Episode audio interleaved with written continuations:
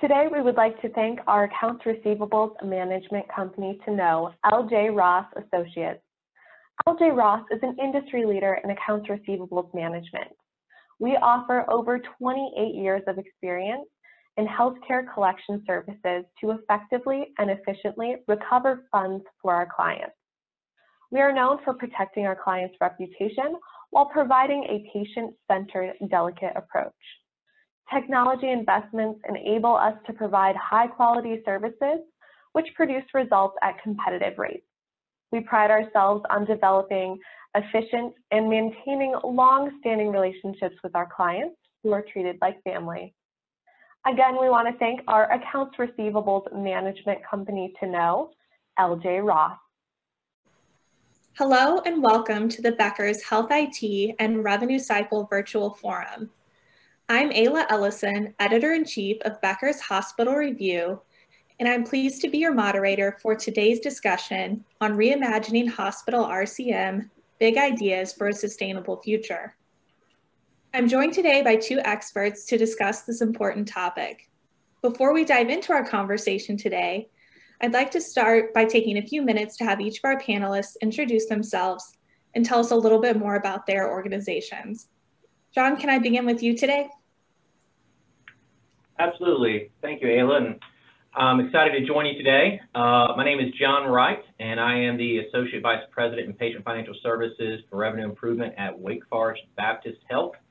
Um, Wake Forest Baptist Health uh, is um, in, North, in Winston-Salem, North Carolina, uh, and, as well as uh, regional hospitals around uh, the Piedmont Triad.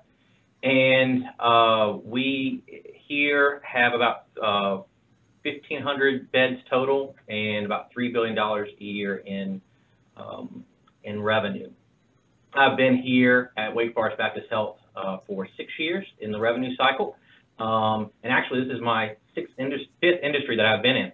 Um, so I've been, I'm fairly new to revenue cycle uh, in the sense that uh, I've been in multiple industries, but here because there's been a lot of change in revenue cycle, and that's actually why I came in out of other industries implementing new changes uh, and getting um, those changes integrated seamlessly into operations. And revenue cycle has certainly seen a significant amount of change in the last 10 years. Thank you so much. So bringing your experience from other industries to this. And Steve, um, I'll turn the floor over to you now. Great, thank you, Ayla. Um, my name is Steve Sharman. I'm the, the uh, Vice President of Revenue Cycle for Common Spirit Health. Common Spirit Health is um, a, the, the product of a recent uh, merger between Catholic Health Initiatives and Dignity Health.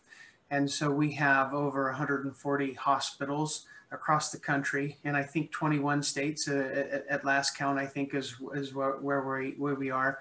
And we have thousands of physician uh, partners as well in our in our system.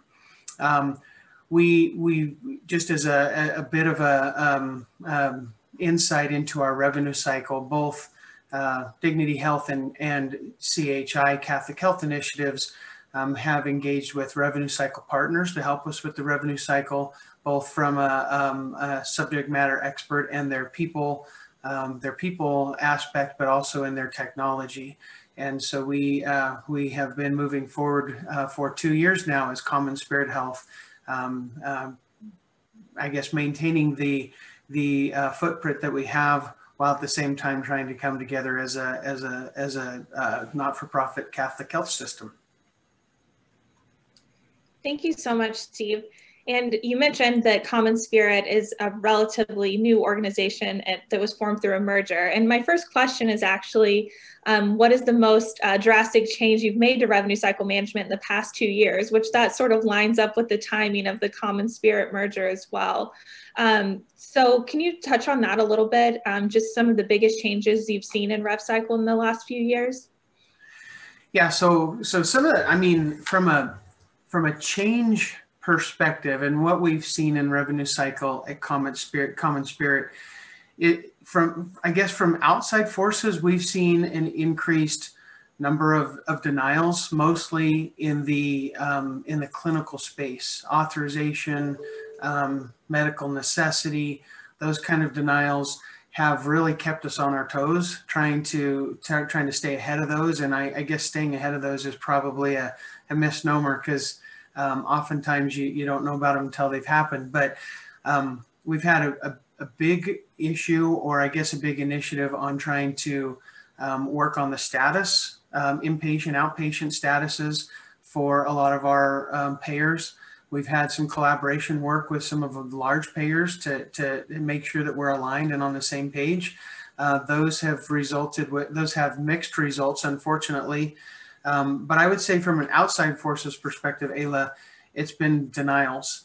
Um, internally, we've had a number of initiatives. I would say just maybe to highlight um, some of the, the initiatives we've had in the middle revenue cycle space with CDI, um, CDI improvement um, and, and, trying to um, ensure that our documentation captures the essence of the of the encounter so that we're able to code it appropriately. Uh, that probably is one of our biggest um, value, know, what, what, what, we call value capture initiatives that has um, proven to be very successful. On the back end of the revenue cycle, uh, a lot of self-pay initiatives. Of course, the COVID pandemic has has uh, thrown a monkey wrench into some of uh, some of those initiatives, um, but we still continue to try to refine that process and that that experience that our patients have, so that there is um, some clarity around uh, around their episode of care. Thank you so much, Steve. And John, I'd love to hear from you on this question as well. Just some of the more um, recent sort of drastic changes with revenue cycle management that you've observed? Yeah, absolutely. I think I agree with uh, the observations that Steve has made. Um, we, have experienced many of those as well. Looking at it from uh, an external forces perspective, as Steve did, um, the um, and piggybacking on some of the comments that you, made around uh, uh, consumerism, that has has taken a different uh, or has slightly different approach with the government mandates within the last two years of, uh, of price transparency. And we actually, as an organization, now looking at it from internal, a way to respond to that is we've actually, over the past really five years, have really tried to get a good patient estimator tool in place. And then how to seamlessly integrate it into the patient experience. Um, that that has been one of our strategies, and, and, and, we've tried multiple times to do it. And now we have a good solution where we're using Epic's estimator tool and it's, it's giving us good, accurate results, as much as you can expect from an estimate. Um, but then the bigger question isn't just the technical tool, it's how to integrate it into that patient experience. And um, so because of that work, what, what we've been able to do is put our estimator tools out there so patients can go and generate their own, uh, their, own estimate prior to service.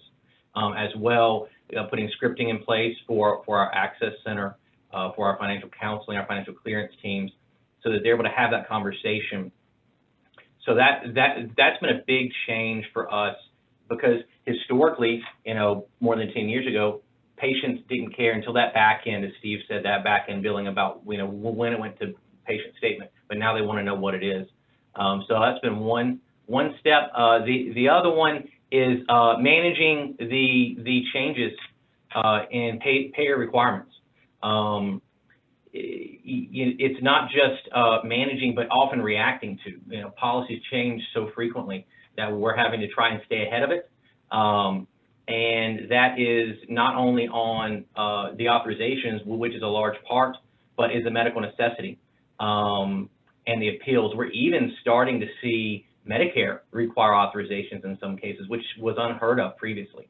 Um, so managing that proactively, and here in North Carolina as well, we've been a little late to the game on Medicaid expansion, but we're starting, that's going to be happening here soon. So uh, for us at Wake Forest, that Steve, I'm not sure if uh, if uh, if you've already had to deal with Medicaid expansion, but for us, that's something that now we're having to dip our toes into. Yeah, we we have um, many of our states have have um, um, have instituted Medicaid expansion even back with the, the, the implementation of the Affordable Care Act. And so, yeah, we've seen that and it's good and bad, right? The, the, the patients are now insured. And so there's going, there's an impact on your charity dollars and some and bad debt dollars as a result of them being insured. So it's, it's not from a provider standpoint, it's, it's always good when patients um, are insured. Absolutely.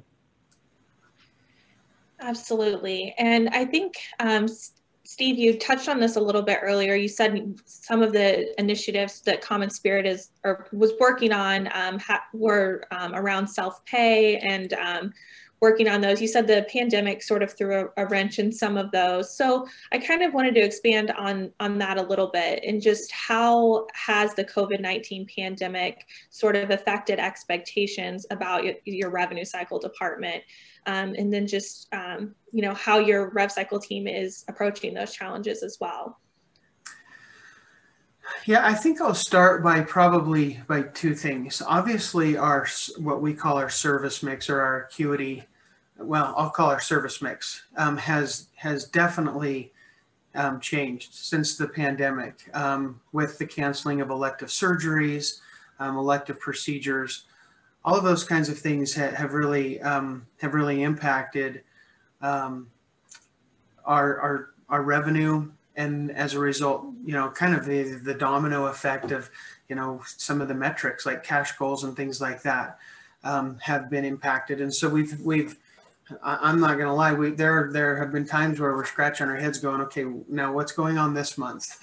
because our numbers are looking very strange compared to our historical numbers. So I, I think that that the the the change, uh, especially over the summer, where a lot of us canceled elective procedures um, made us sit back and, and evaluate. Um, of course, also with the with the the pandemic came um, kind of a, a, a, horrible effects on our economy, and so as a not-for-profit Catholic organization, our, our and I think most organizations systems, whether they're not-for-profit or, or not, um, took the approach that we have to treat the patients, and we'll try to figure out the the financial part of this either as we go or after the fact. And um, we're grateful to the, the, our payer partners who relieved some of the authorization rules and some of those kinds of things because, I mean, truly there were times when uh, I think we were kind of building the rocket as we were flying it in, in some regards. And so um, it was really, um, I guess, a testament to our, our uh, industry in general, how I feel everybody kind of pulled together and said, okay, these are unprecedented times so we gotta we gotta help each other. And so so it's very much appreciated uh, from our from our system um, how some of the payers stepped up. Um, with that said I, I, would say that you know probably one of the biggest impacts that that the pandemic had on us as i th- think about this is how we addressed our our self-pay um, i guess process. Uh, and, and by that i mean balance after insurance and our pure self-pay we know the economy has um, taken taken some lumps and hasn't really completely uh, returned as far as unemployment and things like that as as of today. And so we've looked at our our mission to help serve our our populations in the communities that we serve, and we've relaxed our payment policies. We've relaxed our um, extraordinary collection actions during the time we we, uh, we, we took some measures to where we weren't impacting um, the patients um, if they didn't have the ability to pay. Um, we did ask them to communicate that with us and to work with us, and and we we we um, relaxed a lot of our payment policies, and and as a result, we saw that in in our collections of uh, our self-pay dollars. But we we knew that going in, and um, we also tried to help people understand more than ever our financial assistance policies. So I, I, mean, we we have a saying at Common Spirit Health, and and and it came over from our Dignity brand of of Hello Human Kindness, and we we truly tried to practice that as as the country was going through these unprecedented times. Um, so I, I guess that, that's probably I don't know if that answered your question necessarily, Ayla, but um, those are some of the things that we really uh, spent a lot of, of time, a lot of mental capital on trying to make sure that while we treated our patients and while we were able to keep the doors open, we tried to do that in a compassionate way. Absolutely. So recognizing that this, you know, is is unprecedented and really um, just trying to, like you said, um, you know, come together with your payer partners um, and, and throughout this pandemic, but also then just providing some additional flexibilities to patients, understanding the financial hardships they may right. be going through as well. Um, John, I'd love to hear from you about this question as on this question as well, just about how the COVID-19 pandemic has sort of um, affected or even changed your expectations for your revenue cycle department.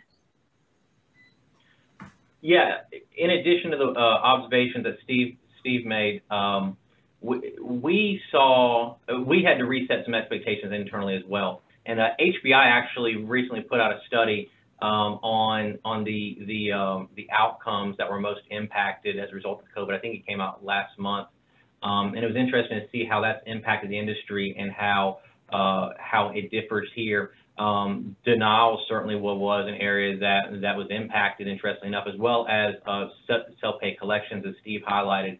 Um, and we had we had internally had some initiatives even pre-COVID, focusing on the optimization of, of, our of our financial assistance policy and, and, our charity dollar application to make sure that's getting to the right patients. Um, and, and that had been a focus of the last year and a half, as well as expanding some patient financing solutions to give more flexible options to our patients. And that was very very timely um, that we were looking at that because you know patients who who had income flow um, suddenly suddenly don't, but they want to meet their their financial obligations we just needed to give them some some additional flexibility there. Um, but we had to have the conversations internally uh, about you know we need to reset some some of our some, some of our performance improvement goals. Um, as well, we saw that uh, your your AR changed as as our services, all of our elective services were canceled. Suddenly, you have your your uh, your AR services staff um, that that need to be doing work, and you need to keep that cash flow coming in.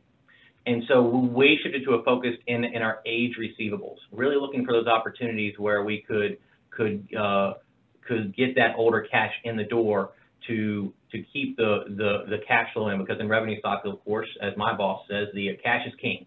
And so we, we, we wanted to make sure that we were helping the organization at that time when everybody was banding together. We saw it as our job in the revenue cycle to keep that cash flow going and to care for our patients from a financial perspective um, as that is our goal. Uh, uh, you know, our, our mission is to improve health, and we see it as ours to improve their financial health. One of the other things that was interesting is that our telehealth, we, we had some telehealth services, but we, I think, were um, uh, hadn't embraced it quite as much uh, as other organizations, but we saw it skyrocket from the month of March to the month of April. Um, and there were and there were um, internal committees coming together to to get those stood up very fast. Teams almost working around the clock to get those processes in place from our IT shop, clinical, and having to put our revenue cycle functions into that process, making sure that you get good registration, uh, may, making sure that you you complete those functions so that uh, again you you have that cash flow on the back end. Um, so that that was another uh, impact as well and then finally, managing of our workforce. I talked about about prioritizing work earlier, but our workforce shifted to to remote. Um, in the course of a, of a month, we had a you know four-story building over here with two full parking lots, and suddenly, you know, we, we had to we had to find a way to continue our services, but in a remote setting. And um, so we put teams together to to move those staff out, but then having to uh, manage remote workforce, um, you know, monitoring productivity, quality. We fast track internally those, those programs to, to establish, um, to, to leverage those established goals to ensure that staff knew what to focus on and we're still being supported appropriately in that re remote setting. So uh, th those are some of the experiences, again, from the pandemic. 2020 did not look anything like we thought it would uh, in January or February. Um, but I'm really proud of our organization, how we partnered our, our department here in PFS, as well as the organization, how they reacted and continue to focus on the mission of caring for the patients, improving health uh, at a time when, um, you know, a lot, of, there was a lot of change. You know, John, I appreciate some of the, the things you mentioned. And, and while 2020 didn't look like anything in the past. I honestly think as a result of the pandemic, 2021 and going forward isn't going to look the same either. There's, there's, if, if we can kind of take glass half full to a certain degree, I think that telehealth and remote, remote workforce, uh, so two of the things you mentioned are, um, those changes, some a lot of those changes are here to stay. Um, I hope, at least. I think it's been good for our workforce um, to, to, to, to work from home. And, and honestly, we have the technology now to monitor productivity. And, and I mean, we can go as far as screen time and what they're doing on their screens too, if we have to. Um, but I think it's really a benefit to a lot of the workforce. And you get people who might not have been able to be in the workforce now that they can. And I think that's a really, uh, that's a really great thing and opens up our ability to hire um, top-notch talent that otherwise maybe weren't able to um, either make the commute or, or leave the home. And then telehealth, um, boy, that, that's been a great thing. I hope those waivers uh, become permanent because it's been really helpful, I think, to our patients who, let's be honest, it's tough for them to come into our medical centers or our clinics sometimes because they're not as ambulatory as they as they would like to be or as anybody would like to be and, and still have that connection with their caregiver is a fantastic thing. So there's been some great things that, that have come out of the pandemic if you really if you really look at it. Although it's been a it's been a horrible year, um, uh, it's really changed I think our industry. Yeah, I would agree. I, I've said um, you know we as you said the technology has been there, and really 2020 helped bring us into 2020 um, right. with our technology. And um, but that being said, now you can hire folks further away. Uh, you don't don't come after my staff. There, uh, I got some good, some good folks right. over here. Um, okay. Yeah, I think what what both of you are saying it's it's what we've heard from a lot of um, hospital and health system executives across the country um, over the past several months is just how what was originally and still seen as such a challenge challenges from the pandemic really spurred a lot of changes that um, they're hoping to keep long term. And regarding telehealth and how quickly so many um, health systems ramped up use of telehealth, I think one thing that keeps getting mentioned is just hoping that the reimbursement stays there so that um, systems can continue to offer these services because, um, you know, the patients have appreciated um, that. And then um, also the, the you know the getting all the physicians on board and now you have the technology to do it. So um, it'll be interesting to see um, what those numbers look like moving forward as well. And you both touched on sort of like these huge pivots your organizations have made um, over the past year due to the pandemic whether it's you know taking your you know entire workforce and shifting to them to remote ramping up telehealth changes to um, your your strategy as far as rev cycle goes but looking forward, what do you see as some of the biggest opportunities for innovation in healthcare RCM? And Steve, I'll start with you for this question. Well, I, I this I'm I'm somewhat tainted with recency bias in this question, to be honest with you. In in our Dignity Health brand of of the organization, and really probably across Common Spirit in general, um, I think that we, for us, our biggest opportunity is to allow patients to um, self-serve a little bit better. Uh, we, you know, that we have access to our patients have access to their medical record online and things like that. But for the most part, we we have. I think we're a little bit behind the eight ball in the other self-serve capabilities, like being able to to um, schedule a service um, we can request, you know, make a request for an appointment, but not really go in and slot an appointment. And I know there's going to be a lot of providers that uh, that are on this this webinar today who who maybe are in an Epic shop or something that might have that. But for us, I, I feel from a revenue cycle perspective, a lot of self service is possible. Yeah, we have the text to pay, and we have you know we have a lot some uh, a payment portal and things like that but it's not fully integrated. So it's, you know, we've all got these bolt on technologies and vendors that help us navigate the revenue cycle, but it's not in what I would call a single digital experience for the patient right now, whether it's scheduling, online registration, those kinds of things, especially in our hospitals. And so that's one initiative that I think that, that we'll be taking on in the near future is to try to get that I, I mean, we're all used to booking our airlines. Uh, we can go to the store and self-serve a grocery store and not have to talk to a person if we don't want to. Um, we can even book vacations without, you know, calling a travel agent anymore and, and, and or, or individual hospital and a, and a theme park. And I know that our, our organization, our industry is very complex, but I, from from my my my systems perspective, I think we could do a lot more in um, reaching out to the patient and allow them to navigate the process on their own. So putting more control in the patient's hand, letting them schedule and do things on their own. John, what would Yeah. you say is the is the opportunity for innovation here? Well, I'm going to take it from, a, I, I agree with what Steve said. I'm going to take it a slightly different direction. Um, uh, thinking about the, um, again, the, the pressures on revenue cycle to become more efficient, uh, cost control measures, um, can, uh, really building upon some of the efforts in the revenue cycle industry to embrace um, process automation, really looking at, at machine learning, finding ways to take your staff who are who are very smart, they're they're experts in what they do, and putting at the top of their work or prioritizing their work list. Um, one one of the areas that that we're looking into is, for example, uh, is around clinical documentation improvement, um, and that actually here is not a function that rolls up to the revenue cycle. As in, it's Steve, I'm not sure if CDI rolls up through through your revenue cycle or not. It does. It does. Okay. It does. Yeah. Um, here it doesn't, but it's a very important function that revenue cycle needs to work very closely with. Um, because CDI is focused not, not only on quality, but revenue. And so, and those CDI specialists are constantly looking at, uh, at chart after chart and putting at the top of their work list reviews that are likely going to yield an improved quality or improved revenue.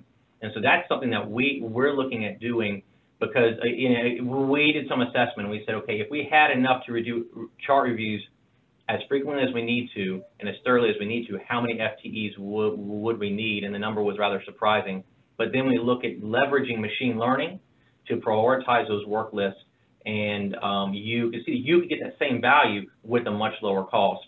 So again, moving, building upon where we've tried to go with process automation, but going to that next step of machine learning uh, that's one example. Other areas that we want to look in, we touched on earlier, is reacting to the to the to the to the policy changes of the payers, and uh, e even getting uh, you know our financial clearance staff to get to that uh, exception-based processing and getting you know, when you're authorizing or uh, initiating authorizations or statusing authorizations. Um, that's an area that we're looking up to also. So those are two high, potentially high cost and high value areas that we're looking at leveraging that functionality to try and make more efficient uh, and effective.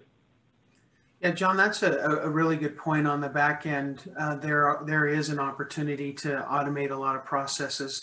An example um, that we've been working on with our vendor partner is risk scoring accounts um, through that that um, artificial intelligence or machine learning, and that we know accounts that probably have a high propensity for denial, or that or uh, that might be um, a, a great candidate for an itemized statement that we need to, you know, maybe be proactive on. And so there's a lot of um, opportunity, I think, in that realm, especially on the back end, probably others um, that, that, that can help us make that revenue cycle a little bit more efficient.